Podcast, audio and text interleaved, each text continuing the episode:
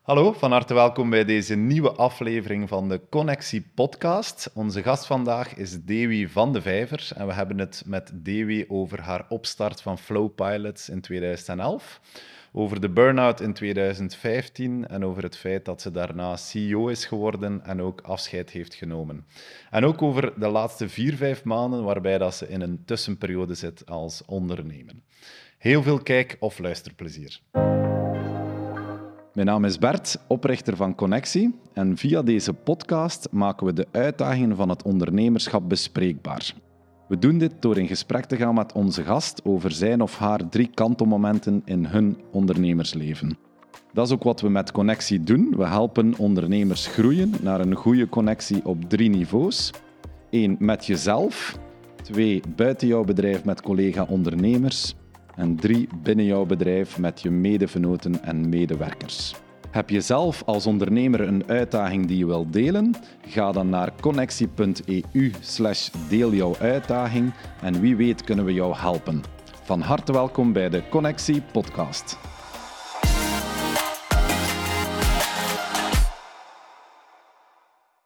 Dag Davy. Dag Bart. Van harte welkom in onze podcast. Dankjewel. Hoe gaat het?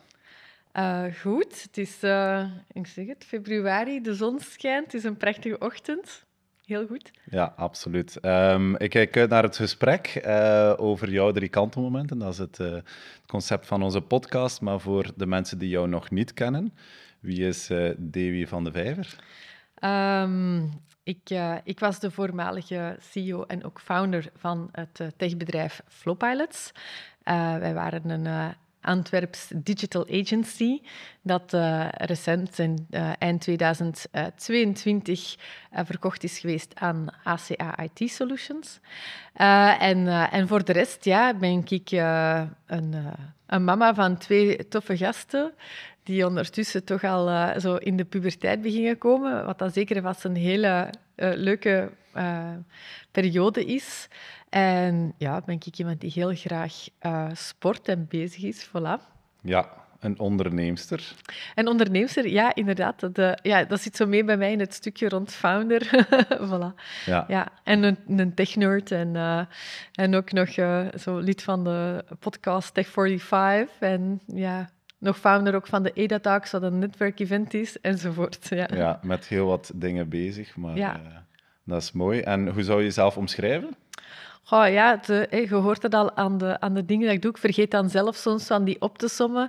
Dus dank je wel voor mij eventjes te helpen. Omdat voor mij is dat zo evident van met veel bezig te zijn. Um, ik vind het uh, leuk om, um, ja, om um, verschillende dingen en talenten uh, te combineren. Um, aan de andere kant ben ik iemand die dat, um, heel purpose-driven is. Um, vandaag is dat zo, uh, weer zo'n modewoord. Ik vind dat dan altijd jammer dat dingen die dat, dat je al lang bent, dat dat plotseling dan zoiets is dat zo op poster staat. Maar ik heb altijd nood gehad aan uh, maatschappelijk uh, doel en dat hetgeen dat ik deed ook effectief iets verbetert in plaats van verslechtert. En dat vind je ook terug in mijn engagementen doorheen ja, mijn leven. En soms zijn die klein als je nog jong bent en groter als je wat ouder bent. Uh, maar ik ben uh, ja, daardoor, zoals de EDA Talks, waar we proberen een forum te creëren waar uh, jonge vrouwen in tech in en, en jonge onder, entrepreneurs in contact kunnen komen met al iets ervaren ehm, vrouwen in tech en entrepreneurs, zodat ze daar ook van kunnen leren en echt zo in, in connectie hè, met staan. Uh, uh, hetzelfde ook met Flowpilots hebben we altijd geprobeerd van... Um, ons uitgangspunt was dat uh, op het moment dat tech opgekomen is, dat dat heel hard voor de techies was en niet echt voor de common. En na te denken van hoe kunnen we dat um, democratiseren? Hoe kunnen we ervoor zorgen dat iedereen daarmee mee kan? En een van um, die, uitga die uitgangspunten hebben we echt wel altijd gebruikt in het maken van onze, onze applicaties. En hebben we ook altijd geïnvesteerd in echt hele goede UI-UX-people. En, en daar, uh, omdat we wisten uh, dat dat toch het, de toegangspoort is voor uh, de many hè, in, in, in tech. Dus voilà, purpose-driven. Ik ben iemand die dat heel graag leert. ja, I'm a sucker for classrooms. Ik vind het zo leuk om uh, ja, te lezen, uh, ja, echt kennis gewoon te, zo, uh, ja, bijna zo te, te schransen. Ik vind dat echt waanzinnig. Dat kan mij zoveel voldoening geven als ik iets nieuw leer of een nieuw inzicht krijg. Um, en dan, ja, zo, en dat past dan een stukje ook in zo het, het, deel waar ik, waar ik het altijd belangrijk vind van persoonlijk zo ook te groeien en niet stil te staan en niet te, ja, te berusten in dat, dat dit het dan maar is. Dat heeft een goede kant, want dat maakt dat je eager zijn en, en outgoing. Eh, dat heeft ook uiteraard ook af en toe een negatieve kant, is dat je, um, heel, dat je sneller wat gefrustreerd kunt worden over als het niet snel genoeg vooruit gaat en dat je vindt van, ja, sta ik hier nog maar of is het dan maar? Al daar, daar durf ik al een keer ook in die val uh, trappen. dus ja, en als laatste misschien dan de schone is dat... Um, ik ben iemand die heel, heel veel houdt van haar eigen bewegingsvrijheid. Um, en ik denk dat dan natuurlijk, dan komt zo dat ondernemerschap daar terug uh, bij en ook een stukje dat leiderschap van, ja, je ziet hoe dat iets is en, en, van, ah, ik, ik, en als ik dan niet de kans heb om daar dan op in te gaan, als ik het gevoel heb van, ja, maar zouden we dat niet beter kunnen doen? En je stuit dan op een soort uh, nee. Uh, uh, en die nee wordt niet echt uitgelegd of ik kan mij daar niet in vinden of krijg geen bewegingsvrijheid om dat dan te exploreren, ja, dan, dan wringt dat. En dus dat maakt dat je dan zelf op zoek gaat toch naar, naar hoe kan ik dat dan wel doen. En ja, dat voel, dat voel ik wel elke keer in alles wat ik doe, dat, dat mijn eigen autonomie en, en beslissingsbevoegdheid, ja, bevoegdheid, dat dat wel belangrijk is dat ik dat heb, dat ik dat voor mijn mhm. eigen uh, kan hebben. Dat, is, uh, dat zijn ook opnieuw dingen die dat aan de ene kant heel goed is, maar eh, dat wil zeggen dat ik het, het, af en toe wel wat moeilijk heb met authority. Ik heb mm. zo heel uh, hiërarchische bedrijven, dat, dat lukt niet echt. maar dat maakt dan natuurlijk dat in mijn leiderschap, aangezien dat ik daar zelf um, moeite mee heb, altijd zoek naar...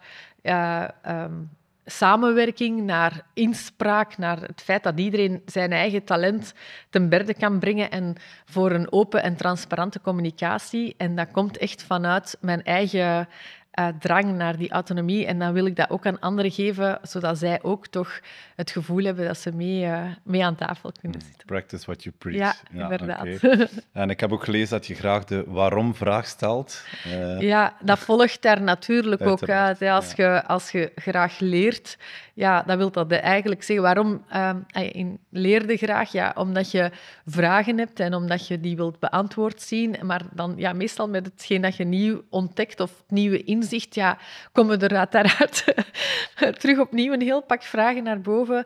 Uh, en het, hetzelfde met die autonomie, dat is ook die, daar, daar komt dat ook van. Hè. Waar, waarom, moet waarom is die beslissing zo? Waarom is dat... Uh, ja, gaan we naar links in plaats van naar rechts. En pas op, als ik, als ik het gevoel heb van dat die vraag voor afdoende beantwoord wordt, dan ben ik iemand die dat kan zeggen, ah wel ja, dat is goed, dan zet ik mijn schouders daaronder. Maar als dat niet is, ja, dan... Ik moet dat antwoord wel hebben, dat is heel mhm. belangrijk. Mhm. Dus autonomie versus autoriteit, dat is een leuke... Ja, inderdaad. Ja, leuke contradictie. Nee, um, leuk. En de mensen die jou, die jou volgen, die hebben natuurlijk, ze hebt het daarnet vermeld, uh, dus gezien dat je het bedrijf hebt verkocht sinds september 2022 in een iets andere rol. Uh, waar ben je de voorbije vier, vijf maanden mee bezig geweest? Ja, um, het bedoeling was dat ik ging stilzitten. uh, niet stilzitten in, in letterlijk stilzitten, maar toch uh, even een, een break nemen. maar ja, zo bloedkruip waar het niet gaan kan. Dus de voorbije maanden ehm, in, in, een beetje in de achtergrond bezig geweest met een aantal heel interessante strategische trajecten. Een aantal start-ups ook ondersteund en geholpen. Ehm, ja, bezig geweest ook met... Uh, met een keer zo een inventaris te maken van, van alle artikels en podcasts dat ik al gedaan heb, om zo eens te zien van ja, uh, wat heb je al, al achtergelaten hè, van informatie. Um, uh, ja, ook uh, gaan surfen. Oké, super. ja, dat was ook heel leuk. Was echt ja. long overdue en, en heel noodzakelijk. En terug wat meer tijd, ook met, met vriendinnen en, en mijn familie. Um, maar ja, dus, ehm, soms zeg je, dan denk ik van, kijk erop terug en denk van, ja, ik ben echt eigenlijk nog wel heel hard bezig geweest.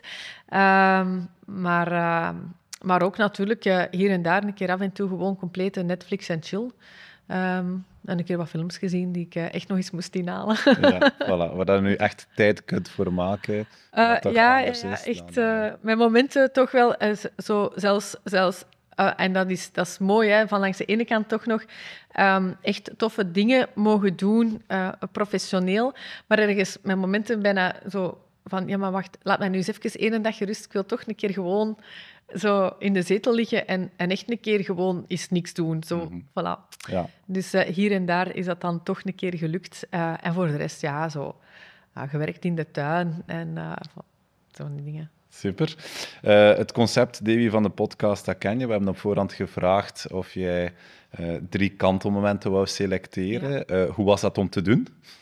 Um, ja, het was, was leuk van daar inderdaad misschien terug eens even op, op terug te reflecteren. Dus ik vond het wel, het is wel een leuke, leuk concept eigenlijk van de podcast aan op te hangen. Ja, ja voilà. Dan gaan we, gaan we starten met het eerste moment. En dan is het even terug naar 2011.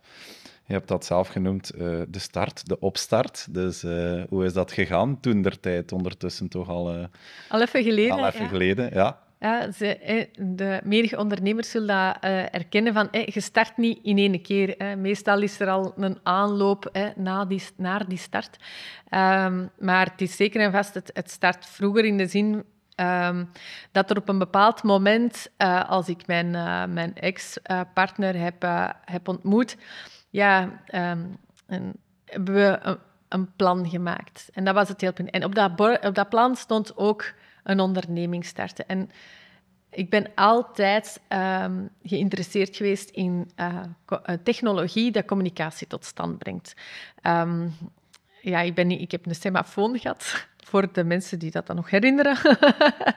uh, ik, heb, uh, ik had op mijn kamer al een, een, uh, een eigen telefoon. Dat kwam omdat mijn mama bij de RTT, dan daarna Belgacom werkte. En dus wij hadden daardoor een telefooncentrale, wat dat dus echt, ik vond dat de max om dat te programmeren en dan alle mogelijkheden eraan te zien. Um, ja, we hebben nog zo de eerste telefoon in de auto gehad echt zoals ja, dat je kon bellen gewoon in de auto Hoe naar zot huis. was dat? Nee, Zot gewoon. ja, dus dat waren zo dingen... Dat was ook voor mij iets um, dat je zo zag in films. Um, zoals The Way to My Success van, met Michael G. Fox van de jaren tachtig. Maar dat, wij dan ook in onze auto hadden zitten. Dus communicatietechnologie, dat communicatie tot stand brengt, vond ik altijd uh, super boeiend. Ik, heb ook, uh, ik had ook de eerste HTC Touch en Palm en alles wat dat er daar is van gekomen. En nog met die pennetjes. En het ding was, in, in, al in 2004 hè, was ik al bezig met te kijken van ja, als je, je kon daar overal mee naartoe, kon overal je e-mails checken en dergelijke meer. Dus je, zag wel van als die technologie gemakkelijker wordt, gaat het, ah ja, of anders wordt, uh, dan gaat je daar nog meer mee kunnen doen. Hè. Je, zag wel die, dat potentieel. En dan is dan ja, uiteindelijk als Apple met de iPhone en de apps en zo is, is toegekomen, dat is echt een, een ongelooflijke revo technische revolutie geweest. Ze hebben daarmee echt wel de, het hele telefoonlandschap tot op vandaag op zijn kop gezet. Maar dat was wel het stuk waar je in één keer zegt van ja, dat wil ik wel gaan doen. Zo Mhm. daarmee bezig Je voelde zijn. dat op dat moment van, dat wil ik. Ja, eh, ja, ja, ik weet nog als ik... Uh, uh, en dan was ik in... Um, als Facebook zijn eerste app heeft gemaakt, ze waren eigenlijk op zich al laat, maar dan had ik een iPod Touch nog, dus nog geen iPhone. Dat was op dat moment nog, uh, nog niet in het budget. Maar ik weet nog, als dat was denk ik 2009, ja. Dan heb ik en die app eigenlijk op mijn telefoon, op die iPod Touch installeren, dat ik zoiets had van, ja, deze is, deze is zo maf. En ja, dan, dat was wel het punt waar ik dan... dan um, met mijn ex-partner dat je zo voelde van... Ja, hij was ook heel hard zo in die... In die in geeky, technerd uh, telefoons. Um, van ja, dat is wel waar dat, waar dat het waar waarschijnlijk naartoe gaat gaan. Mm -hmm. En dan hebben we uh, ja, twee andere um, ja, promising um, tech guys ontmoet die ook daarmee bezig waren. En hadden we uh, ah ja, op dat moment was er dan een, uh, had mijn ex-man een opdracht gekregen die da daar ook mee bezig was. Ik deed grafische vormgeving, heb ik geleerd van hoe dat je zo assets moest slicen en zo'n zo die, die, die, zo'n app moest ontleden en hoe dat je zo knopjes moest designen en zo van die zaken. En, en ja, en, en en dan waren we eigenlijk al bezig voordat we officieel gestart zijn. Um, is dat, maar als je, als de, nu kan ik dat zo op deze manier vertellen, is dat mooi. Maar op het moment dat we daar dan mee, bezig waren, was dat toch al een, een, een, een stretch. Omdat, en dat is ook een waar dat, dat, dat vaak onderbelicht, onderne, onderbelicht is, dat vaak ondernemers al bezig zijn voordat ze eigenlijk bezig zijn met, met, met, uh, met echt al value te creëren. Hè. En dat wil zeggen dat, je, dat we eigenlijk van in het begin ja, uh, al direct zelf ook al een heel pak hadden geïnvesteerd om, om te kunnen starten. Maar dat was als uh, heel jong gezin met twee kleine kinderen en een, een huis in aanbouw in, laten we stellen, pittig. Okay, ja. ja. Alles kwam maar samen op dat moment. Hoe heb je dan die eerste ja, opstartmaanden beleefd? Hoe, hoe, ging dat toen? Ik denk die, die eerste maanden, Savan nog, omdat je dan... Allee, zij waren dan met drie, ik was ik, ik werkte nog uh, in een ander bedrijf, ik deed dat na mijn uren eigenlijk mee, dan, dan deed ik al hetgeen dat er nog over uh, uh, schoot. Met, met de baby op de, op de schoot aan aan mijn uh, computer uh, aan, aan het proberen dan uh, alle dingetjes dat ze nog moesten hebben rond te krijgen. Um, en, maar het is denk ik het, het punt natuurlijk waar dat je een eerste medewerker aanwerft, waar dat je een eerste grote klant uh, binnenhaalt, waar dat we toch stilletjes aan begonnen te zien van we hebben misschien toch nood aan een meer um, structurele vergaderplek uh, of samenkomstplek. Ja, dat het echt wel, ja, dat het echt start, start, zo, weet je. stuff, ja. ja. Voilà. als je voelt van, ja, wacht even, maar als die bedrijven hier niet, als die maar constant leverancierskrediet nemen hè, op u, en jij moet uh, loon uh, 1 uh, zie je niet komen en loon 2 zie je niet komen. En je denkt van, ja, nu, loon 3 ook. Nee, dan gaat het wel heel ah, ja, hmm. pittig worden. Terwijl dat je eigenlijk ah, ja, in, in, je, in uw boeken zo gezegd het geweldig aan het doen bent. Hè. Um, dat zijn toch wel ja, dat zijn toch die, die die, mom ah ja, die momenten, dan begint, het, uh, dan begint het spannend te worden en, tof te, en ook tof te worden natuurlijk, want dan begin je eindelijk uh, ja, aan dat bedrijf te bouwen. Ja, dus je bent uh, eigenlijk toen begonnen met het ondernemerspad. Ja. wat is voor jou de definitie van ondernemen? Wel ja, dat is, dat is een goeie. Ik vind ondernemen... Ik, als ik kijk naar mijzelf, dan, en, en ik heb het ook moeten, moeten zelf leren zien, is dat ik by default ondernemend ben. Hè? Ehm, als een situatie of een iets uh, dat, dat zich stelt niet naar behoren loopt, dan zal ik uh, acties ondernemen om dat te veranderen. En of dat, dat dan vanuit um, ja, de leerlingenraad is bijvoorbeeld, ja, of vanuit um, op het moment bijvoorbeeld, als ik mijn eerste job was op de kanselarij van de eerste minister, ik vond de job die ik daar moest initieel doen, waar ik voor, ah ja, voor, voor gesolliciteerd had, of waar ik voor aangenomen was, uh, helemaal niet leuk. ik ga er eerlijk in zijn. En dan, ja, van dan te zeggen, oké, je kunt twee dingen doen. Ofwel blijf je dat dan doen en kun je elke dag je, uh, ja, naar je werk slepen. Of je kunt op zoek gaan naar toffe dingen daar mm. te doen.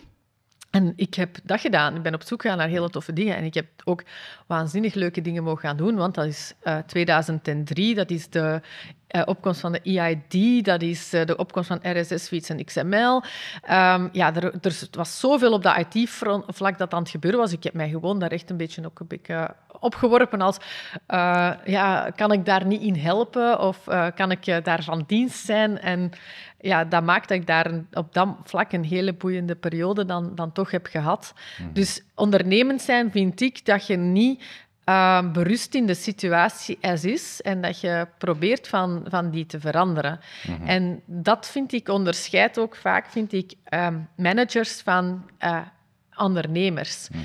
Uh, managers zijn daar om letterlijk iets te, een situatie die dat al bestaat in goede banen te leiden, letterlijk te managen, waar dat ondernemers een bestaande situatie ja, gaan bekijken en zeggen van, ja, hoe kunnen we dat ofwel nog beter maken, ofwel hoe kunnen we dat, als dat niet goed is, veranderen.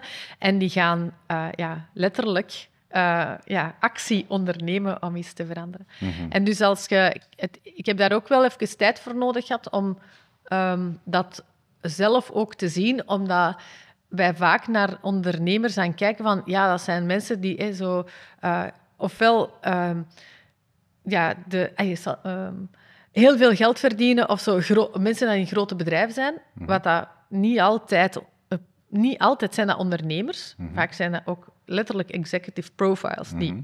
voor andere ondernemers iets aan het uitvoeren zijn. En dat was ene, dat, dat je daar moet achterkomen en dat dat een heel ander profiel ook vaak is dan wie dat je zelf bent. En nog altijd ene waar ik het soms moeilijk mee heb, omdat soms durf ik al een keer kijken naar zo'n een, hele grote CEO, als die dan in de krant staan en zeggen wat ze aan doen zijn, maar dat, dat ik echt moet beseffen dat dat niet per se wil zeggen dat dat uh, iemand is die dat vrijheidsgraden heeft of die dat kan beslissen voor zichzelf, omdat, dat, mhm. ja, omdat die vaak nog vasthangen aan nog een hele andere structuur. En het andere beeld dat, je daar, dat ik daar zelf ook vaak van had, was...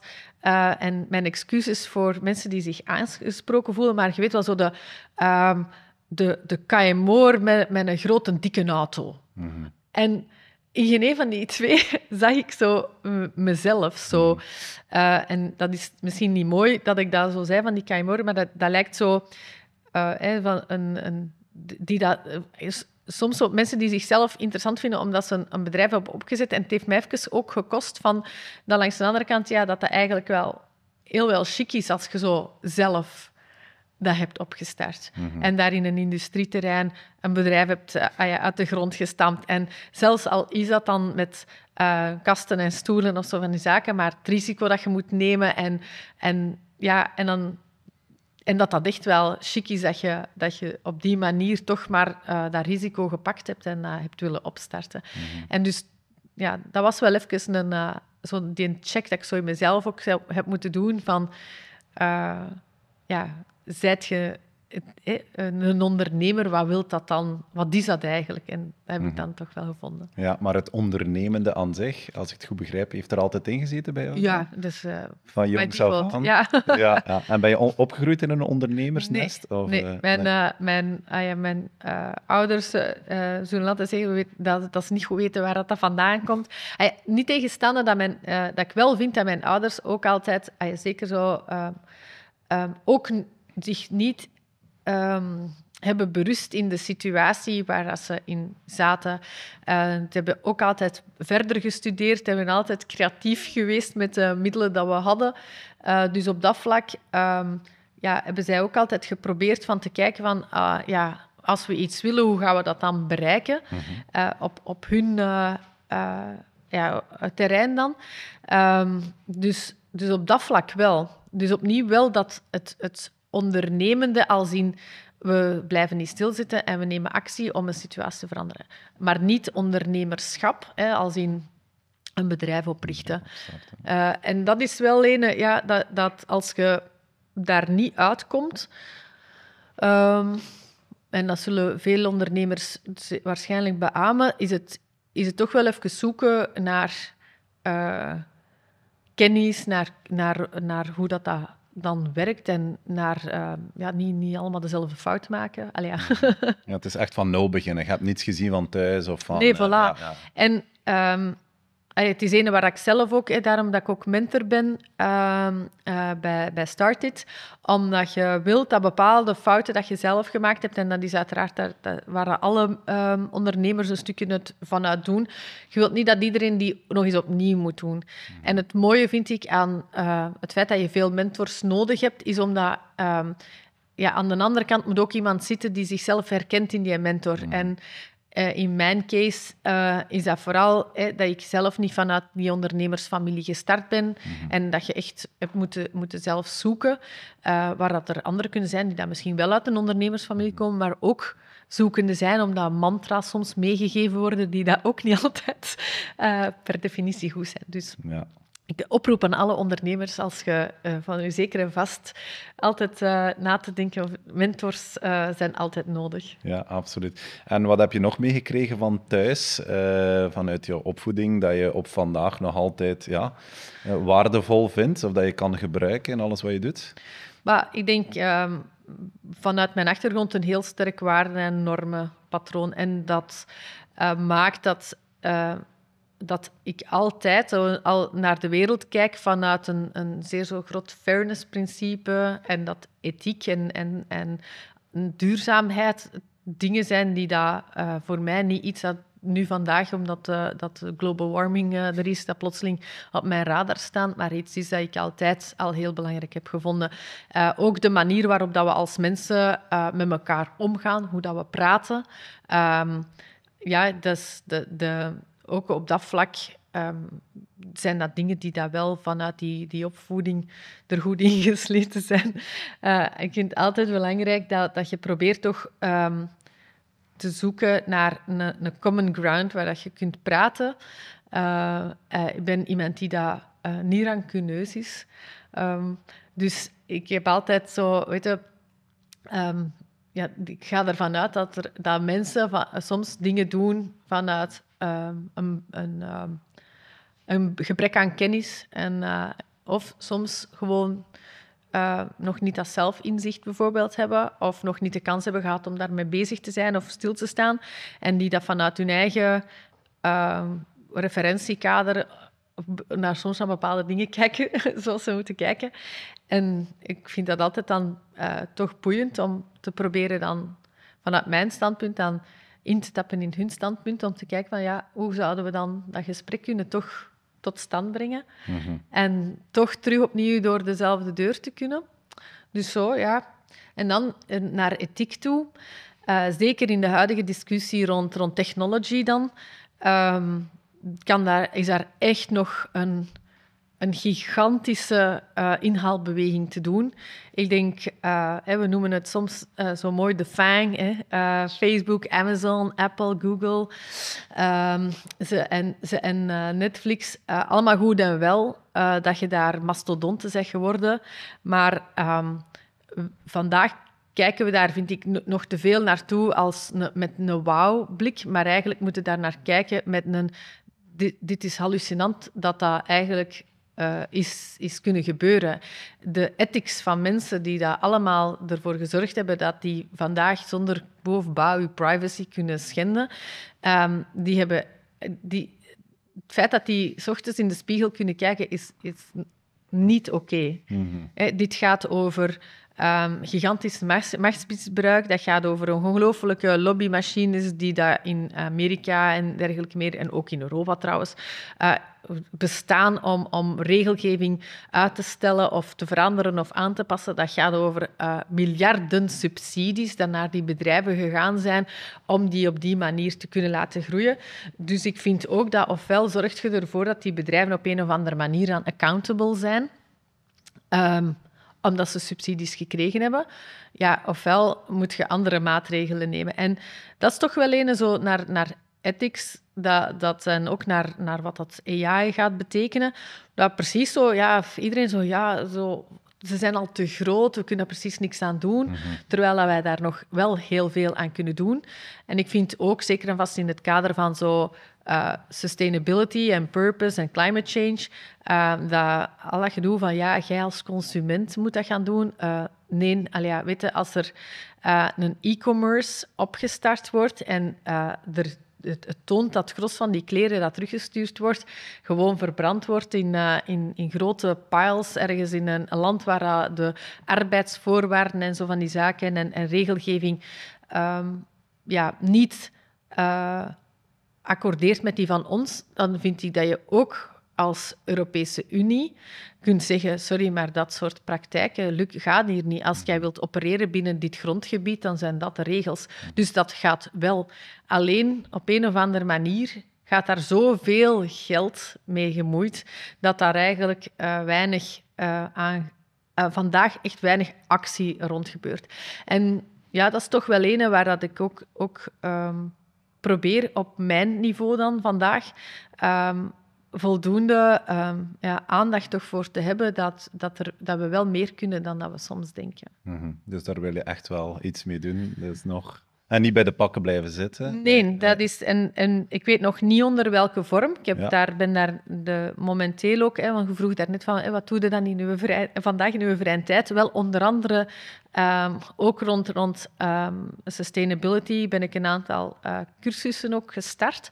Uh, niet zozeer omdat ik niet, niet begrijp waar het concept op gaat, maar gewoon echt van mij daar een stukje ook verder op in te lezen en nog meer... Um, te begrijpen waar dat de weerstand vandaan komt uh, voor de change. Um, de dynamieken die dat er ook allemaal zijn in, in, in, in bepaalde marktwerking, maar ook um, waarom dat, ja, hoe, the money flows eigenlijk, om ervoor te zorgen van hoe het anders kan. Maar je kunt, uh, het, is, het is moeilijk van, van uh, te, zeggen, want het moet anders als, je dan, als dan mensen dan zeggen, ja, en hoe moet het dan anders? Mm Mensen vragen dan ook van, ja, je moet dan onmiddellijk ook een antwoord hebben. En daar ben ik een, een, stukje voor mijzelf ook aan het maken van, oké, van onder welke voorwaarden zou dat dan wel kunnen? Hoe kun je argumenten van, ja, maar ja, hè, we moeten nu plotseling de industrie terug naar, naar Europa trekken. Mhm. Oké, heel goed.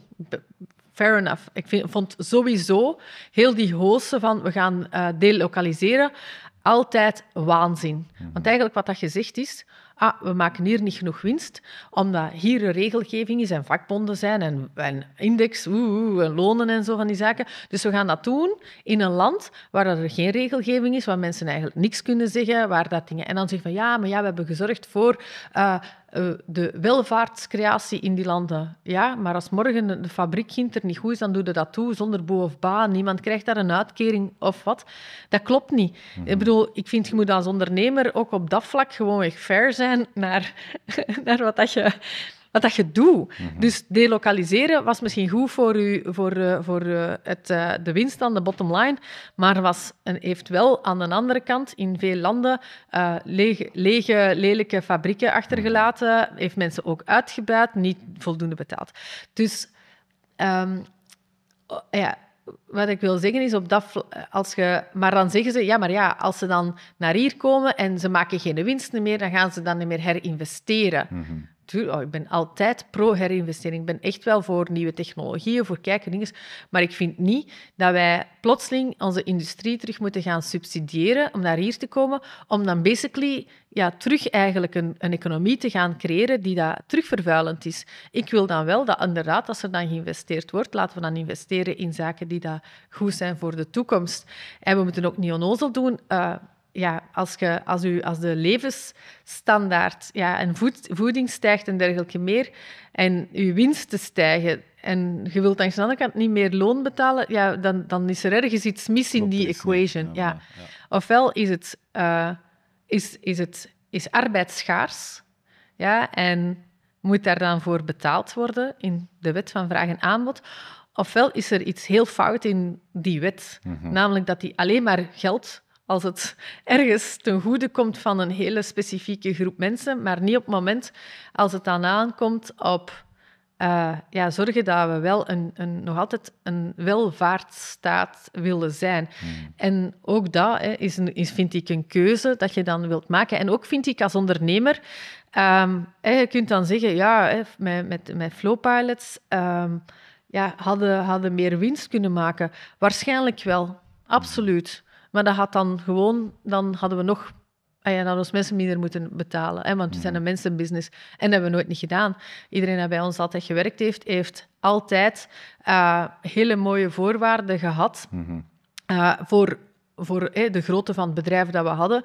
Dat ons zeker en vast misschien in, uh, in, in, onder de lijn misschien niet altijd de, de, een big shot was. Mhm. Maar ik ben, ik ben wel elke ochtend kunnen opstaan en mezelf in de spiegel kijken en weten dat iedereen die bij ons werkte, uh, in de jaren dat ze bij ons hebben gewerkt, appartementjes hebben kunnen kopen, kindjes uh, hebben gemaakt, nieuwe uh, ja, renovaties hebben kunnen doen.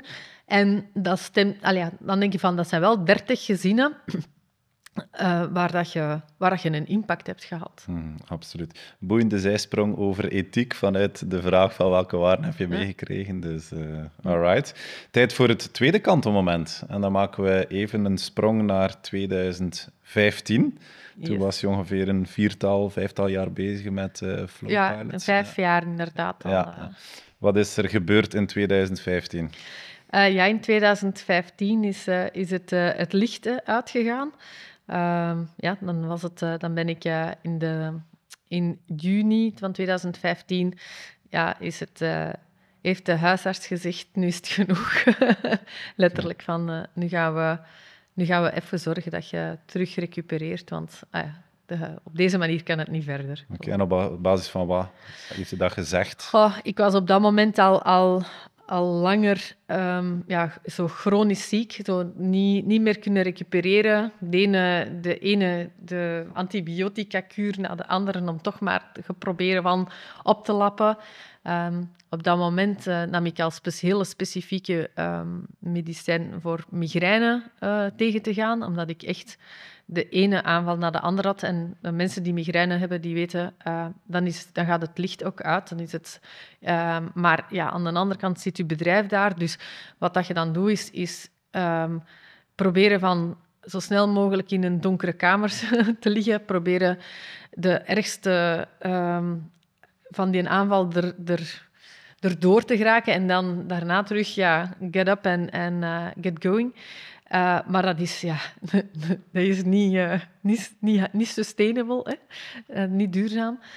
toch niet voor je lichaam.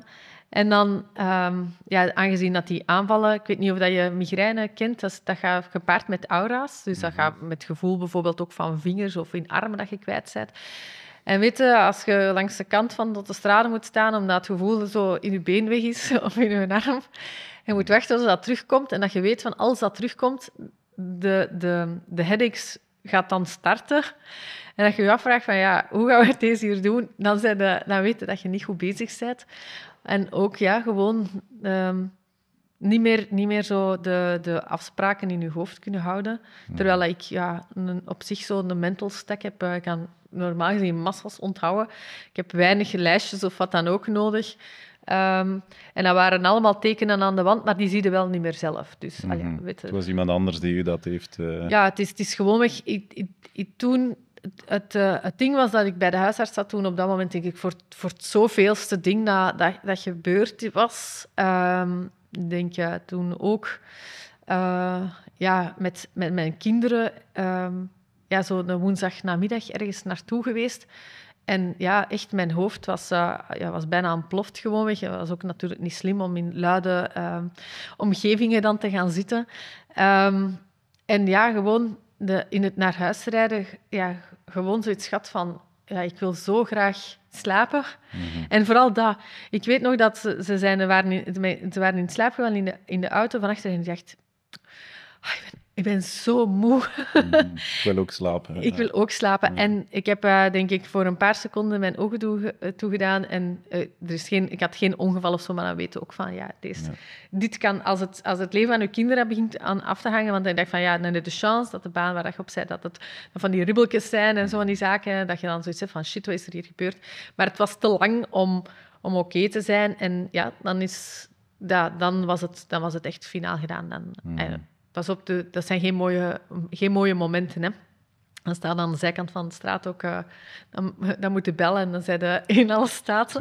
Omdat je uiteraard beseft van, fuck, deze had veel erger kunnen aflopen. Mm. Um, en dat was wel, dat, dat was ook uh, kut, want uh, in 2015 was burn-out nog zoiets dat pff, niet mm. echt ja, bekend slash aanvaard was. Terwijl ik vind ook nog altijd vandaag zit daar een gigantisch stigma rond. Um, um, Zeker, ik weet, zeker bij ondernemers. Ja, zeker bij ondernemers, maar ook gewoon algemeen, omdat dat dan in één keer heeft iedereen dat. En, mm. en opnieuw krijg je daar weer zo dat stuk van ah, de profiteurs en bla bla bla. En dan, uh, wat daar daarnaast nog bij kwam, was ik was jong. Uh, omgeving had ook zoiets van, wauw, ik bedoel, prime of your life, waarover ze dan neuten. Oeh, je bent thuis en je bent niet ziek. Allee, zo al die dingen. Terwijl dat... ja, en ik ook. Ik was ook kwaad, kwaad. Ik ging zo boos op mijzelf dat ik zoiets had van... ah, Ik bedoel, ik, ik toch niet. Weet ik werk keihard. Ik, ben, ik, doe, ik, ik heb alles onder, onder controle. En, en waarom gaat dat hier nu niet? En dat was voor naar mijn gevoel niet eerlijk. Want ik had hetzelfde um, beeld als de buitenwereld. Zo, burn-out dat was zo iets dat je gaf aan mensen die dat geen zin hadden om te werken. Maar ik had hmm. zin om te werken, weet Dat was juist het hele probleem. Ik, ik, ik had net te veel uh, zo push in mezelf om hmm. een hele tijd eigenlijk uh, te presteren. Dus ja, dat was... Um, um, en ik denk, samen met de opstart van, van Flowpilots op een moment dat, het, dat je ook al... Ja, ik zeg het, ik had toen, toen juist de Flowpilots in 2011 opgericht. Dan was de jongste zoon juist geboren. Hè, dus, dus, en we waren daarvoor daar ook al mee bezig. Dus dat, dat stuk uh, zeker en vast pittig. Uh, dan... Ja, dan tegelijkertijd, um, ja, ik denk alles bezonjes dat je sowieso al hebt met een bedrijf, maar dan daarnaast ook van dat rond te krijgen van... En um, die ambitie dat je voelt in je eigen en de goesting dat je hebt om te willen presteren en te doen.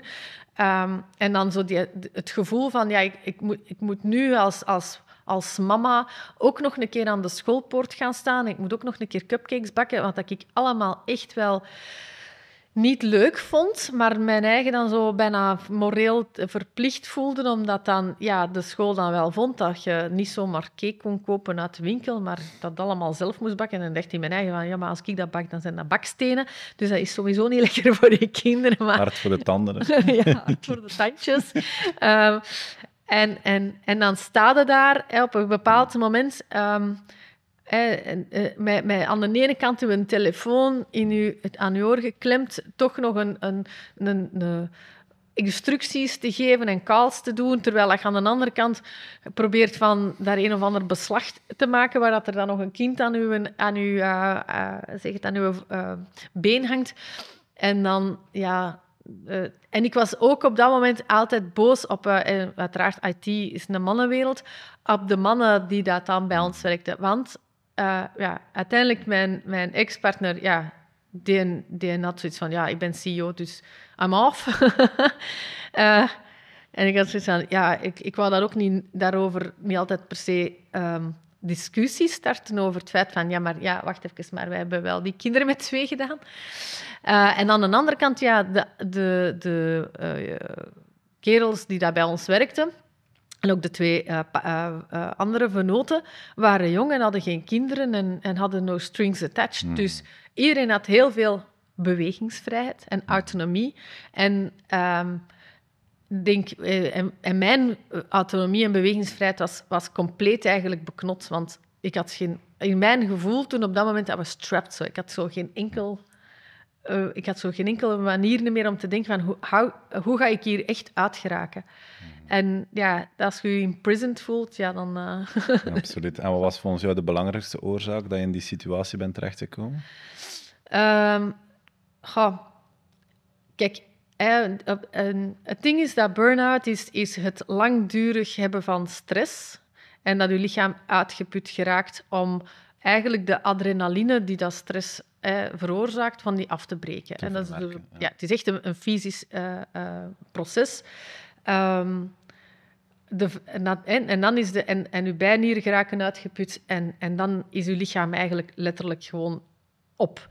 Um, en daar komen, komt, komt het feit van dat je dan op een gegeven moment ja, wakker ligt in de bed tot, uh, ah ja, en, en, toch niet, en, en, toch doodmoe bent en dat je constant aan het malen bent.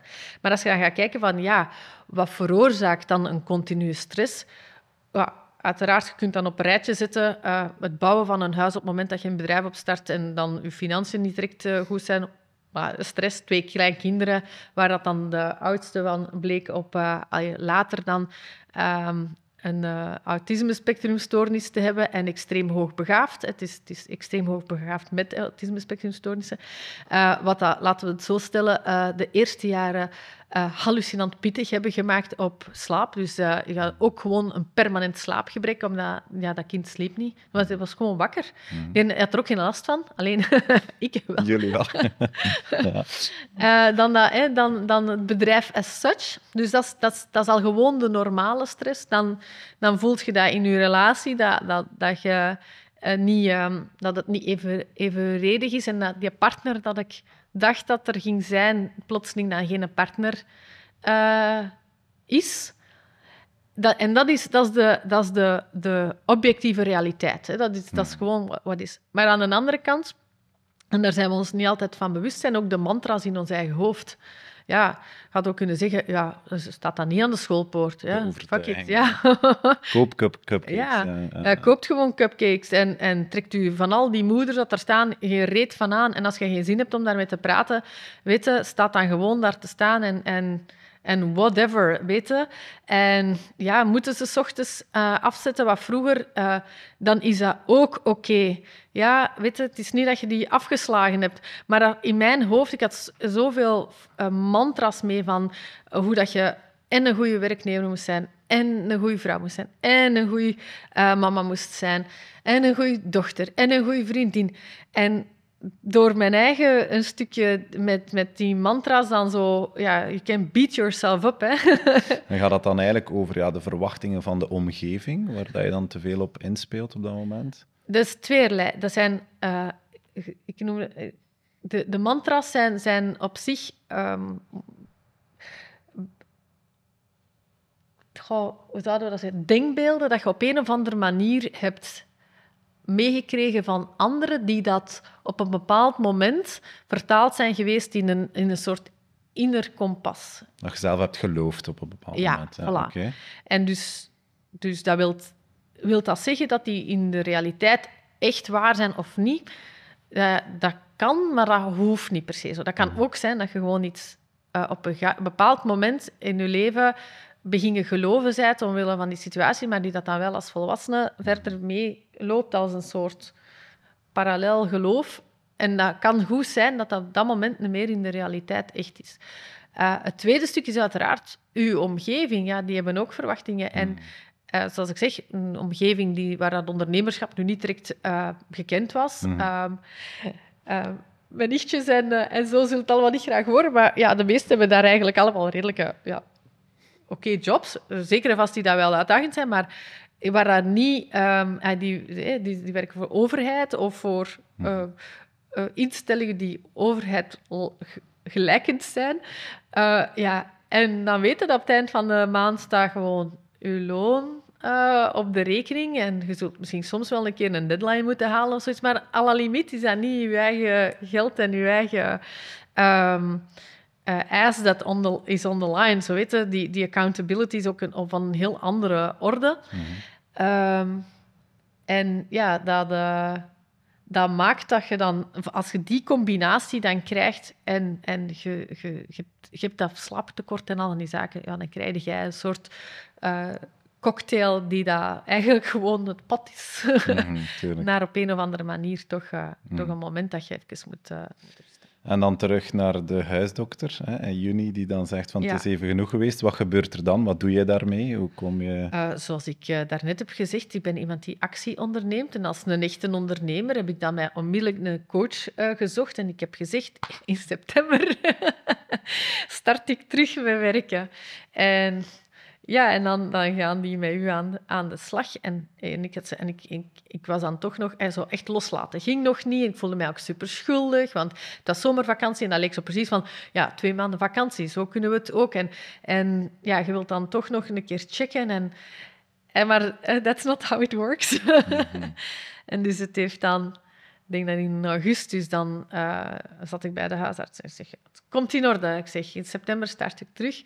En dat hij echt naar mij keek van, zoals je hier nu ziet, ga je niet terug starten. Ik bedoel, het hele punt is dat je echt, ja, je lichaam is, is op, dus we gaan dat niet doen. En dan heb ik wel de tweede tik gekregen, omdat ik dat, dan zoiets had van, ja, maar niemand uh, aan, ah gelooft dat. Of ik had ook niet het gevoel dat, dat op dat moment waren mensen ook nog niet echt mee dat, dat het dat het niet ging. Mhm. En dan is er wel, denk ik, ergens in september, als dan dat, dat ik nog verder moest thuisblijven, wel zo'n momentum geweest dat ik echt zo... Dat, dat, het, dat ik het eindelijk heb aan, ah ja, aan, aanvaard. Het is dan nog moeilijk geweest. Maar het is denk ik in het aanvaarden dat het dat was, dat het herstel maar pas kon starten. Mhm. Maar ja, uiteraard, in het begin gewoon gelijk een echte ondernemer zoiets schat van, ja, dit gaan we hier niet doen. Nee. Mhm. En wanneer merk je dan of voel je dan, oké, nu is het terug onder controle of voorbij, of nu kan ik terug de energie om, om verder te doen? Hoe, hoe gaat dat dan? Ja, dat komt geleidelijk, geleidelijk aan, echt letterlijk, van dat je terug ehm, ja, eigenlijk zin hebt om gewoon iets te doen. Mhm. Eigenlijk is dat echt gewoonweg dat. En dat je voelt van... ehm, ik heb, ehm, ik heb een, eh, een hele goede vriend, Koen Blankaert, en die zat op dat moment eh, in Antarctica. en eh, ik, ik, had in, ik heb een- bachelor bijgestudeerd in, grafische vormgeving, omdat ik gewoon graag creatief bezig ben. En die vroeg, heb je geen zin om daar een fotoboek rond te maken voor mij? Ehm, en dus... En ik had gezegd ja. En wat, dat je, wat dat je dan leert is van... Normaal gezien, als je als je, goed voelt, dan kun je eh een soort, soort strain waarin dat je onder onder welke druk en dat, en dat soort zaken. En het is eigenlijk een beetje dankzij dat, dat project dat ik voelde dat heel vaak zo focus, concentratie, dat dat echt zo maar, maar heel beperkt was op de dag. En dat ik voelde naarmate dat, dat het herstel eh, zich beter en beter eigenlijk inzette, dat ik ook eh, langer kon bezig zijn met iets. En terug eigenlijk ja, voelde van, ah ja, kijk, eh, zo... zo ehm, dat je niet meer dingen vergat. En ik, ik, ik- in, in die burn-out, ik, ik, eh, ik had ook geen, geen... Ja, ik vergat gewoon alles. En het was heel vervelend dat mijn hoofd, dat, waar ik altijd zo had op kunnen vertrouwen van zoveel te onthouden, plotseling niet meer in staat was om, om echt dingen te, bij te houden. Of dat ik echt gewoon volledig kwijt was waar ik mee bezig was. En, in- en dat begon terug te komen. Zo dat, was ik wel eh, heel blij omdat dat, eh, dat, dat terugkwam. En dan voelde, in één keer voelde van, yes, eh, dit is terug. En dan, dan is het blij. Dan ben ik bij Flow Pilots terug stilletjes aan. Ehm, ja, zo mijn... mijn ehm, t- het- zo die terugkomst begingen, begingen plannen. En dat was wel heel leuk, dat, dat ik dan toch voelde van... Ja, I'm back. Zo terug dat, dat, de energie om daar ook voor te gaan en, en, en terug ook creatief, terug, terug meer mee kunnen verder denken dan, ja, dan, dan wat ik op laatst dan voor die burn-out nog maar kon. Dat het echt gewoon, weg, ja, gewoon nog, nog Olympisch minimum en nu had ik het ook zo terug. Ja. Terug fantastisch. room, ja. Geweldig.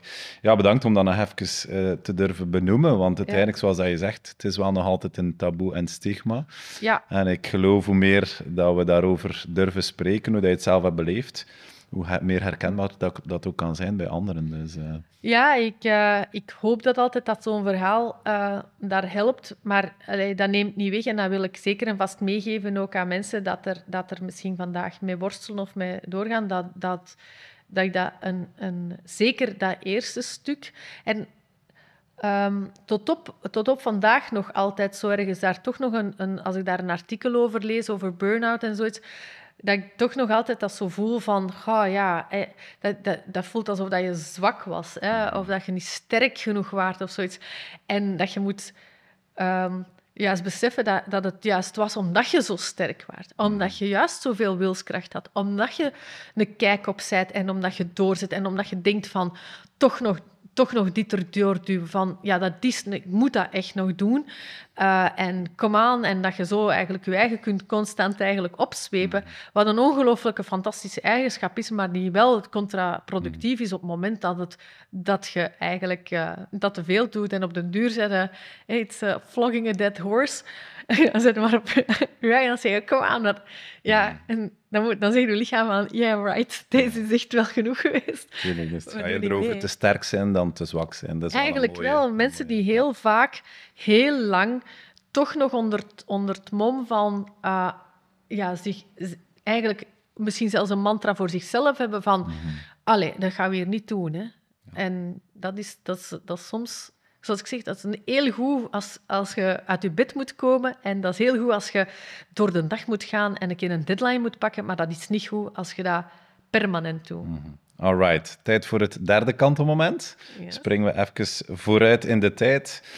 En dat is eigenlijk de periode uh, 2018-2022. 2018 waarop je CEO werd.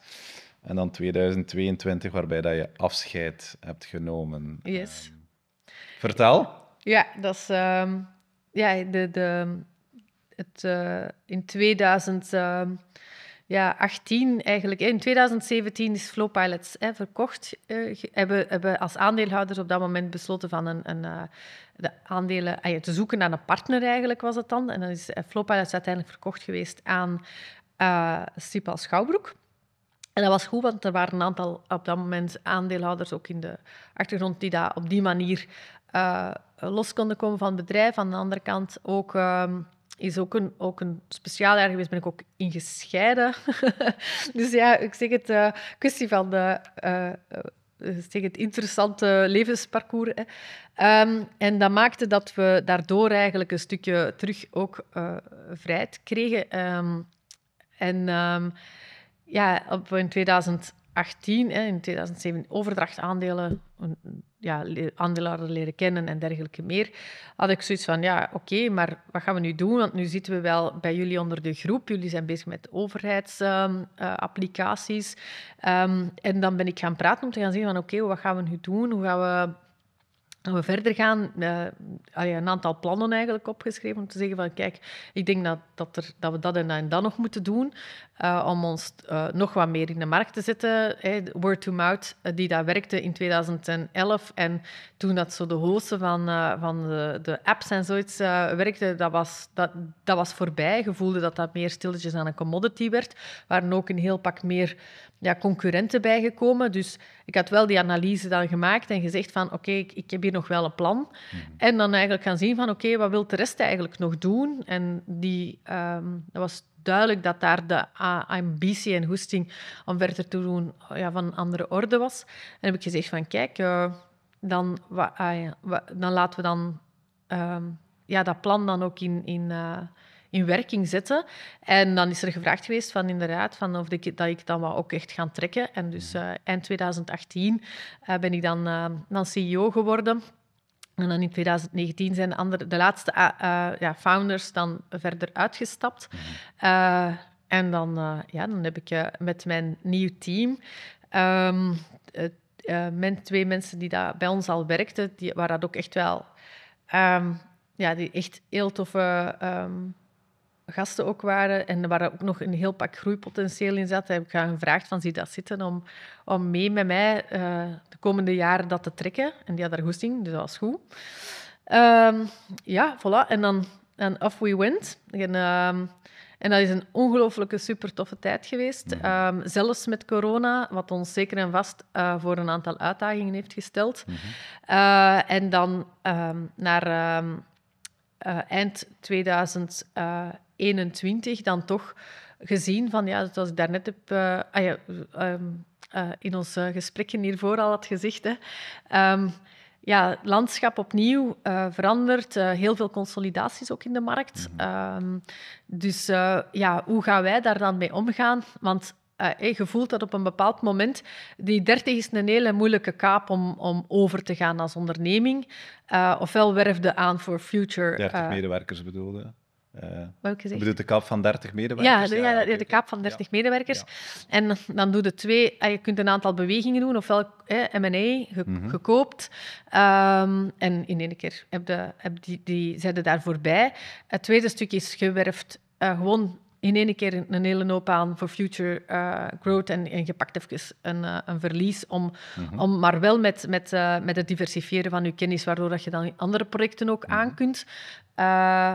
Of ja, of, of ja, ge- geconsolideerd met je moederbedrijf, maar daar, eh, we, hebben, we hebben dat zeker en vast ehm, bekeken. Maar eh, en dat gaat dan over het DNA van de verschillende ondernemingen.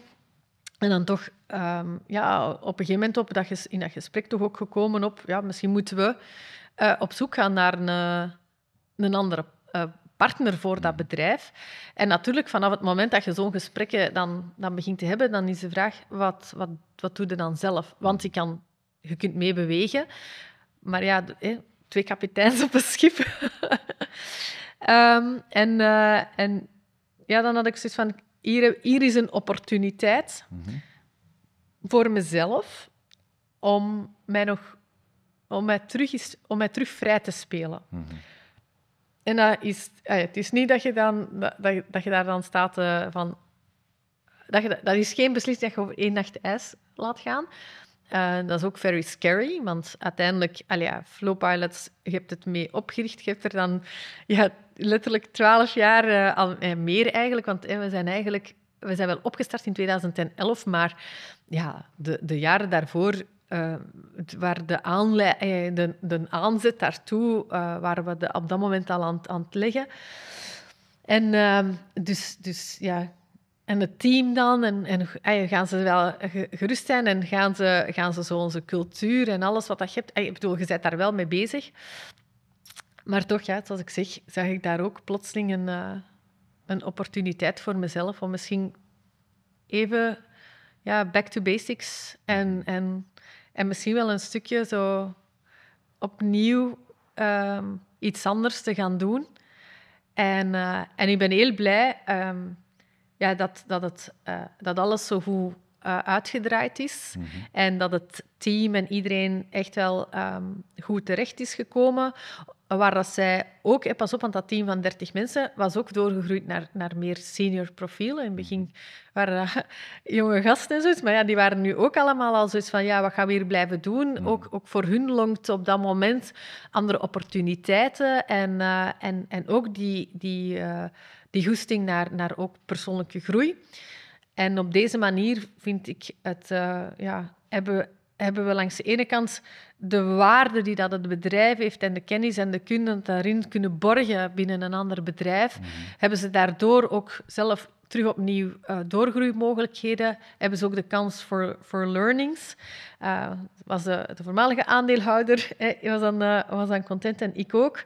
Omdat uiteindelijk heb ik toch er dan voor gezorgd dat, dat het, het bedrijf dat we gestart zijn op een hele mooie, mooie manier ja, uh, overgegaan is in een andere entiteit. Mm -hmm. En hoe heb je die jaren als CEO ingevuld? Welk type bedrijfsleider was je of ben je? Goh, um, uh, ik denk. Uh, de, weet je, als, als sommige soms medewerkers naar ons kwamen van andere bedrijven, dan hadden die altijd heel, eh, soms tijd nodig om te wennen aan onze open communicatiecultuur. Uh, zoals gezegd daarnet, hè, met die autonomie. Probeer altijd, ik heb altijd geprobeerd van uh, geen, geen grapevine, dus geen roddelcultuur te hebben, uh, maar een, een open uh, en oprechte uh, communicatiecultuur. Namelijk dat je tegen elkaar open en transparant kunt zeggen waarom dat dingen goed gaan en waarom dat dingen niet goed gaan, hoe dat je voelt ten opzichte van iemand anders. Maar niet kritiek om de kritiek. Niet bluntly zo van, oh, ik vind deze niet tof. En dan, hmm. dan ja, weet het, het, het overlaten aan een ander. Zo, hè, geen, uh, geen monkey dropping, zo van, hier is de mijne en pff, trek er hmm. maar uw plan mee. Nee, van, van echt wel... Um, dat je open en bloot je fouten kunt toegeven zonder dat je daarvoor uh, beoordeeld wordt. Maar met elkaar in plaats van over elkaar. Ja, en met elkaar. En dat je ook uh, dan samen ook kijkt naar, naar echt zo solution-driven. Like, oké, okay, en hoe gaan we dat dan oplossen? Oké, okay, het hmm. verleden, dat is inderdaad wat dat is. En ik heb altijd ook, denk de ruimte gelaten dat, dat mijn welzijn... Um, zijn ei kwijt kan. Soms moeten mensen ook kunnen ventileren, maar wel met het doel dat we uit wat dat er dan gezegd wordt, elementen die dan kunnen gehaald worden om daarna verder te gaan. Van, mm. Oké, okay, als dat de situatie hoe gaat dat in de toekomst doen? Waarom ga, hoe gaan we dat veranderen? En ik probeer dat ook met mijn kinderen. Als ze, gaan, als ze gewoon gaan beginnen, uh, ik noem dat dan neuten, hè, zo, dan zeg ik van, dan ga ik niet luisteren. Ik zeg, ik wil wel luisteren als we gaan nadenken over hoe dat we het dan anders gaan doen. Zeg maar mm. gewoon niet zo staan, staan wat, wat uh, drama van, uh, het is nieuw dat ik het wil. Ja, daar, zeg, daar kan ik dus echt gewoon niks mee aanvangen. Dan gaan we het oplossen. Ja. Ik denk dat ze noemen dat dan um, sensitief leiderschap. Um, maar ah ja, voor mij is dat menselijk. Gewoon, weet je, we zitten daar allemaal en iedereen komt elke dag naar dat bedrijf uh, om, omdat, omdat we ervoor zorgen, dat, ah ja, omdat we allemaal achter hetzelfde doel staan. Namelijk dat wij willen ervoor zorgen dat, dat de technologie dat wij bouwen toegankelijk is voor de mensen die dat, dat dan gaan gebruiken. En we willen ervoor zorgen dat die in hun leefwereld, als we dat gemaakt hebben, er beter uitziet dan dat ervoor was. Mhm. En, ehm, en zeker in zo, in zo tech en applications kun je al een keer zo hè, de... de voor hebben dat zo van die brol-applicaties zijn en zoiets. En ik heb altijd echt expliciet gekozen dat we dat niet gingen doen. Als we iets deden, dan, dan het was meaningful work en niet eh, ja, iets dat afstompend was of waar we mensen mee gingen deceiven. En op dat vlak, weet je, doordat je waarden en normen gedreven bent en doordat je dat ook expliciet maakt en dat je je team ook daarin betrekt en dat er ook op inspraak en, en, en openheid rond dat ding is, zorg je er, ervoor dat... Ja, we hadden een ongelooflijke mooie cultuur, dus ik, ik zie mijzelf vooral iemand als, als approachable en menselijk Mhm. als leider. En, en een open communicatie is iets wat ook heel veel bedrijfsleiders eh, beogen, maar niet altijd in slagen. Hoe, hoe creëer je dat? Wel, maar het, er is... Er is en dat wordt zo vaak verkeerd hè, eh, geïnterpreteerd. Open communicatie wil niet zeggen dat je een zaagcultuur moet hebben. Hè. Mhm. Open communicatie wil ook niet zeggen dat iedereen maar gewoon kan bullyen tegen elkaar of Mhm. zo. Je kan zeggen van, oh, echt wel, je bent een eikel en wegstappen. Nee. Open communicatie wil zeggen dat je met respect voor elkaar probeert eigenlijk, eh, als je het niet eens bent, of wel eens bent, of wat dan ook, te samen te komen tot een oplossing of tot een gesprek waarin dat beide personen ook kunnen agree to disagree. Hè? Dat kan ook. Maar, maar het belangrijkste stuk is altijd met respect en niet ehm, achterbaks en niet eh, informatie wegsteken of niet eh, roddelen aan de ene kant en dan of zo. Je weet wel, waar ik een bloedhekel aan, aan eh, heb, is bijvoorbeeld mensen die dat dan zo, je weet wel, aan tafel aan 's middags zo een hele middag zitten roddelen en dan eigenlijk ehm on, on- malcontent zijn als je dan vraagt van, ja, maar leg het dan op tafel en ah ja, nee, oh, sorry, maar dat, dat werkt niet zo. Hè. Zo van wat rotte appels eh, in, in zo'n in zo'n mand, dan is direct heel je bedrijf geaffecteerd. Ik- heb daar altijd heel streng tegen opgetreden. Dus open communicatie wil niet zeggen dat zomaar alles kan. Ehm, maar het, het ver- ver- vergt wel van uzelf als, als CEO, als mensen dan naar jou komen, met inderdaad een issue dat, dat moet aangepakt worden. En ook met suggesties, dat je ook eh, je ego opzij moet zetten en luisteren en horen wat dat ze eigenlijk zeggen. En met hen ook engagen in dat gesprek en je afvragen van, kunnen we dat, kunnen we dat niet?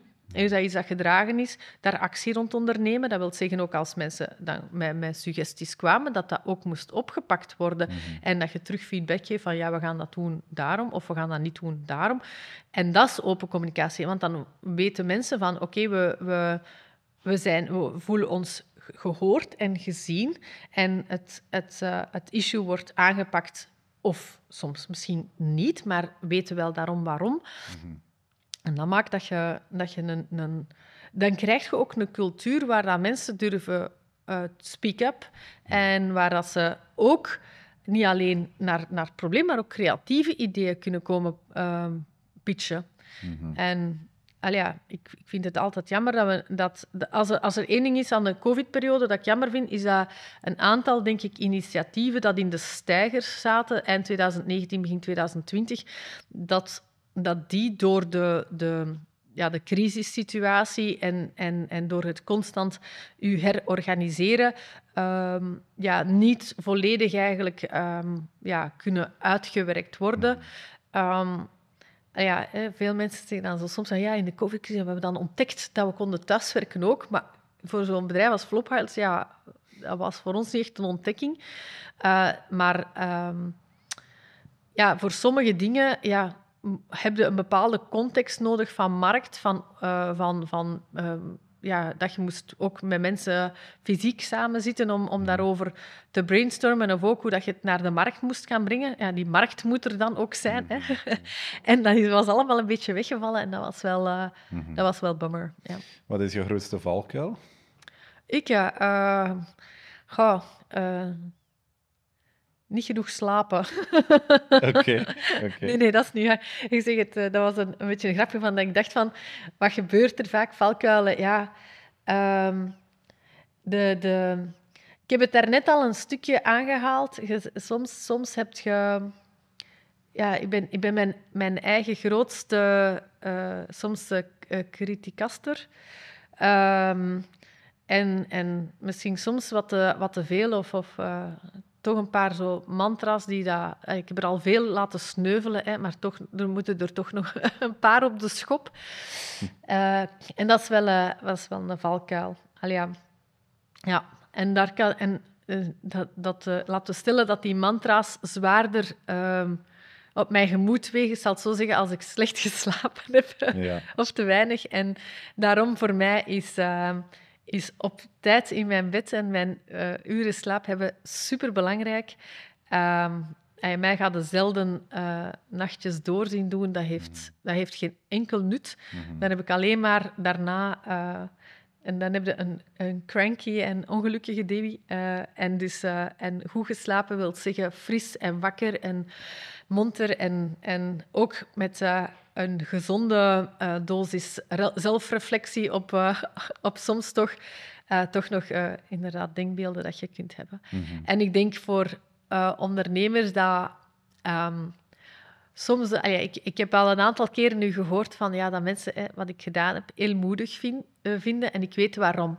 Omdat natuurlijk het, het, uh, zo'n zo'n kindje als een bedrijf, dat, is, dat geeft u enorm veel uh, purpose. Hè?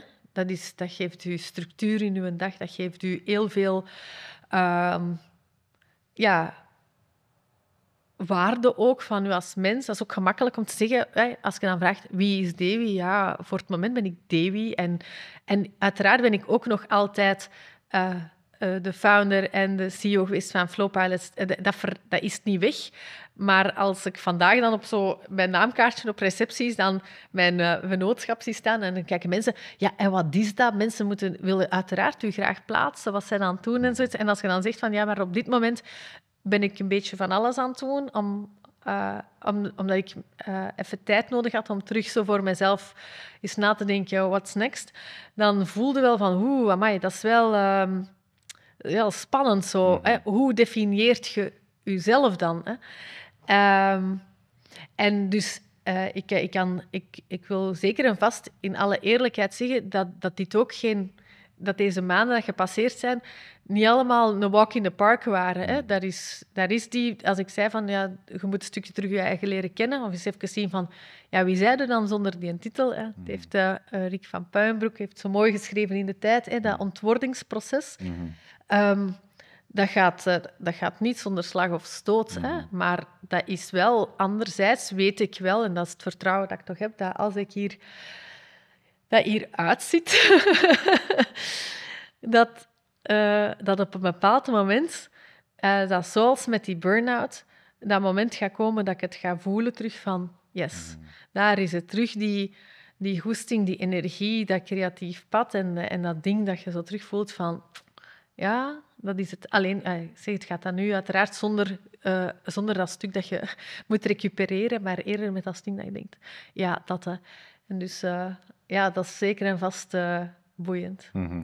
Wat is jouw grootste uitdaging op vandaag? Je grootste challenge? Challenge? Goh. geduldig zijn. Oké. Ja, eigenlijk dat. Gewoon... Mogen geduldig zijn.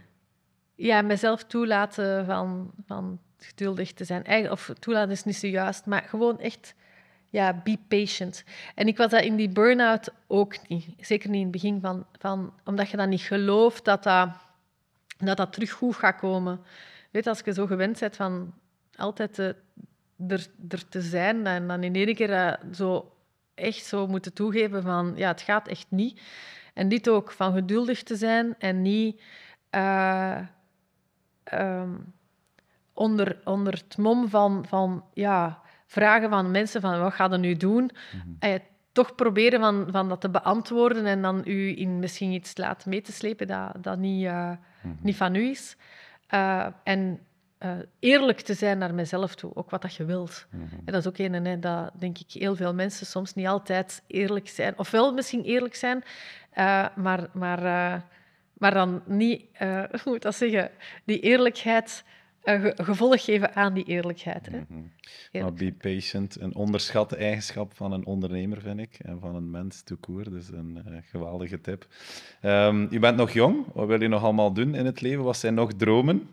Ja, wel, dat is inderdaad soms een waar ik dan bij, bij uh, ook al eens erbij stilstaan, dat je dan denkt van, ja, ja als mensen dan zeggen van, ja, hè, zoals met Flowpilot zag je dat dan doen, want ik heb dat ook letterlijk gedaan, omdat ik ja, nog die leeftijd heb. Dat ik denk, ik had dat, kunnen dat, had ik dat verder kunnen doen? Ja, de, maar dan, ja, dan zijn we weer wat verder in dat leven en ja, nu gevoelt dat ik zo, mijn, mijn jongens zijn, zijn, worden 12 en 14 van het jaar. Dat is echt zot. Um, die worden ook zelfstandiger. Dat maakt ook dat, ja, dat is al, dat is al een hele, dat is altijd een toffe babbel geweest, maar nu wordt dat ook ja, bijna een, zo af en toe al meer ook een volwassen babbel aan tafel. Um, maar dat wil ook zeggen dat, dat opnieuw uw vrijheidsgraden ook uh, uh, stilselmatig ver, ver, vergroten en mm. vergroten. En dan, ja, dan denk je daar soms wel aan als je dan zo weet zo, hoe oud dat mijn grootouders allemaal geworden zijn, dat ik nog lang, langer waarschijnlijk ga leven dan dat ik geleefd heb. Um, maar doe dat met die tijd nog. Hè. En dan denk ik, ja, die, um, dat, dat stuk rond... Um, sowieso denk ik dat ik nog heel graag terug, uh, terug eens in een, in een start-up zou willen werken. Omdat we hebben nooit niet een product gemaakt als mm -hmm. Flowpilots. We hebben altijd producten voor anderen gemaakt. Maar zo echt nog zo een, een, een markt targeten en met, met zo een product bezig zijn, maar dan wel echt de start-up fase, zo waar je al die verschillende elementen zo eens terug mocht, mocht aanraken en dat je zo ja, dat, dat, dat multitalent dat ik een stuk heb van gewoon graag met veel dingen um, te doen, um, van dat te kunnen inzetten. Dat kriebelt toch nog wel heel hard. Zo mhm. internationaal ook. Niet per se elke week op een vliegtuig, maar toch zo... Mm -hmm Um, ja, dat, dat, dat, het, dat het een grotere impact heeft. Ja, en dat tweede stuk, zoals ik daarnet zei, rond, rond toch die ethics en sustainability, is ook een waar ik regelmatig nu ook al eens uh, een keynote over geef of zo. Um, en ben daar nog, zoals ik zeg, mijn, mijn, mijn, mijn gedachte over aan het vormen. Van, ja, want je hebt verschillende aspecten daarin. Dat gaat, dat gaat van ja, duurzaamheid uh, rond, rond ja, materiaalgebruik en zo, dat gaat ook over duurzaamheid van werk. Dat, gaat, dat heeft meer dan, uh, dan enkel en alleen maar zo dat dat vandaag een stukje ecologisch, vind ik, wordt ingevuld. Uh, dat gaat over... Ah ja, zoals nu, um, even nog eh, een side note, zoals bij die big tech companies, dat iedereen zo zegt van ah, ja, tienduizenden mensen ontslagen. Nee, nee, de juiste, het juiste dat je moet zeggen is, die hebben tijdens de covid-pandemie onder geld gekregen om opnieuw, zogezegd, hun bedrijven te, te, onderhouden. Die hebben met dat geld massas volk aangeworven voor allemaal brood te gaan doen in dat bedrijf dat, ja, waar je een vraagteken nu kunt bij stellen. Want wat hebben die mensen dan gedaan als die op die manier zo snel terug gewoon weer buiten gesmeten kunnen worden?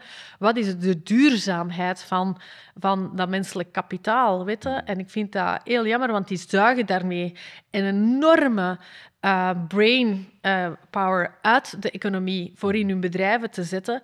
En die smijten dan nu gewoon terug op, op straat. Hmm. En die mensen, en ik hoop het echt dat het, dat het meevalt, maar dat kan goed zijn dat die daardoor een stukje getraumatiseerd zijn, hmm. dat ze daar slecht bij voelen. Dus dat wil zeggen dat uw maatschappij daardoor uh, mensen moet misschien gaan opvangen die zich slecht voelen, terwijl hadden die nu decent uh, behandeld geweest of op een manier eigenlijk um, behandeld geweest met, een, met menselijkheid, ja, dan, hadden, dan, is de, dan zijn die nog wel iets terugwaard. En daar wordt niet, daar wordt niet op die manier naar gekeken. Mm -hmm. En dat kan zijn dat soms als bedrijf, hè, zoals bij de VRT hebben ze er ook een heel pak mensen laten gaan, dat kan goed zijn dat het nodig is dat voor u, u een change in te zetten, dat je mensen moet laten afvloeien.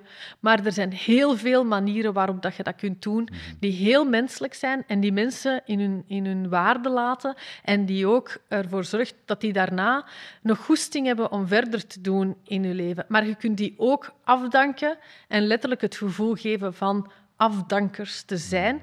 En dan zijn ze dat menselijk kapitaal kwijt. En dan is dat een gigantische kost voor de maatschappij. En daar kijken wij op die manier niet naar. En op, dat ben ik wel echt mee, mee... Dat is zo een proces in mijn hoofd waar ik echt mee bezig ben. Van hoe vertaalt je bepaalde concepten rond die sustainability en uh, hoe uh, ja, kunt je en op welke manier kan ik daaraan bijdragen om daar toch een andere mindset rond te mm. creëren? Een duurzaam menselijk kapitaal. Ja, en ik denk dat, hè, ik zeg het ondernemers ook, dat naar deze podcast luisteren. denk daar echt eens over na, want mm dat, is, dat is niet alleen maar... Dat, dat, dat ontslag is, is, een, is een heel ingrijpend uh, proces in iemand zijn leven. En, en dat er heel veel manieren zijn dat je dat kunt doen. Maar als je dat doet met, met echt een, op een goede manier die menselijk is, dan geeft je... Uh, die, die geeft je de maatschappij en die mensen zelf daarna ook een, een een goede basis om terug te starten. En anders ja, hebben de mensen misschien die in de lappenmand liggen. En mhm. dan moeten wij daar eigenlijk collectief eigenlijk voor opdraaien. Voor het feit dat je als ondernemer eigenlijk niet uh, decent gehandeld hebt en niet mhm. ethisch gehandeld hebt. Mhm. Laatste vraag. Welke boodschap wil je nog meegeven aan collega-ondernemers, bedrijfsleiders die aan het kijken of luisteren zijn? Je hebt er al een aantal geschreven, maar... Uh, ja, inderdaad. Die, die, uh, wij zijn, wij zijn met z'n allen verantwoordelijk voor hoe dat we um, de planeet en, en onze omgeving uh, achterlaten als we ooit terug hier afgaan. En als ondernemer heb je een ongelooflijke grote impact. Dat is, dat is hallucinant eigenlijk als je daarbij kijkt. Ik heb ook gezegd, ik gaf 30 gezinnen een toekomst. Hè. Die, die hebben daardoor um, ja, die, die hun huisjes kunnen renoveren en dat soort zaken. Dus dat wil zeggen, door het feit dat zij dat huis hebben kunnen renoveren, was dat weer goed ook voor de rest van de maatschappij. Dus je hebt een, een, een enorm trickle-down effect. Dus ja, als je naar je onderneming kijkt, is natuurlijk hè, het voortbestaan van je ondernemingen, wat dat gaan doen, zijn belangrijk. Maar je kunt ook die reflecties maken van wat is hier mijn impact op mijn omgeving? Hmm. En is dat een goede impact? En stel nu dat we daar eens over zouden nadenken, hoe dat we dat anders zouden doen. En als je dan kijkt zoals naar je ja, bedrijventerrein en dat is zo een troosteloze grijze blok. Ja, weet je, dan denk ik van, denk eens na hoe dat je misschien uh, een beetje kans kunt geven aan biodiversiteit door de wat bomen misschien te planten, als dat kan, uh, gezien eh, de, de business dat je hebt. Ik weet dat voor sommige bedrijven dat niet kan omwille van de, de aard van het bedrijf, maar als het kan, ja, denk, denk dan gewoon, al is het maar op dat klein vlak na, hoe dat je het dan goed zou kunnen maken voor wat vogeltjes en wat bijtjes. Mensen die daar langskomen, die dat dan inderdaad ook een stukje uh, toch nog, uh, nog groen hebben van uw medewerkers. Dat zijn van die hele mini dingen, maar die tonen wel dat je een, ja, waar, dat je, waar je met kleine effort grote impact kunt hebben rond, rond de omgeving. En ook, ja, als je het kunt, uh, ik heb dat toch gedaan destijds van, van met Flowpilots als we het konden, van kleine initiatieven te steunen. Een keer, eh, de, ik heb zelf ook de basketbalploeg van mijn jongens gesponsord. Uh, we hebben um, initiatieven in, uh, van, uh, van onze medewerkers die daar bezig waren met, met de community building in hun gemeente hmm. gesponsord. We hebben ja, met de scholen samengewerkt. Er zijn zoveel dingen dat je eigenlijk echt ook kunt voor impact hebben op dat vlak gewoonweg. Hmm. Ja. Mooie laatste boodschap, zou ik zeggen. Dus uh, van harte bedankt voor het fijne gesprek. Um, ja, over, uh, over ethiek, over fairness, over autonomie, heel boeiend. Um, en ik zou zeggen, ik wens je heel veel geduld toe. yes. uh, de komende weken, maanden en vooral een, ja, een goed moment in een nieuwe, mooie uitdaging, wat dat ook mogen zijn. Dus, Dank je wel.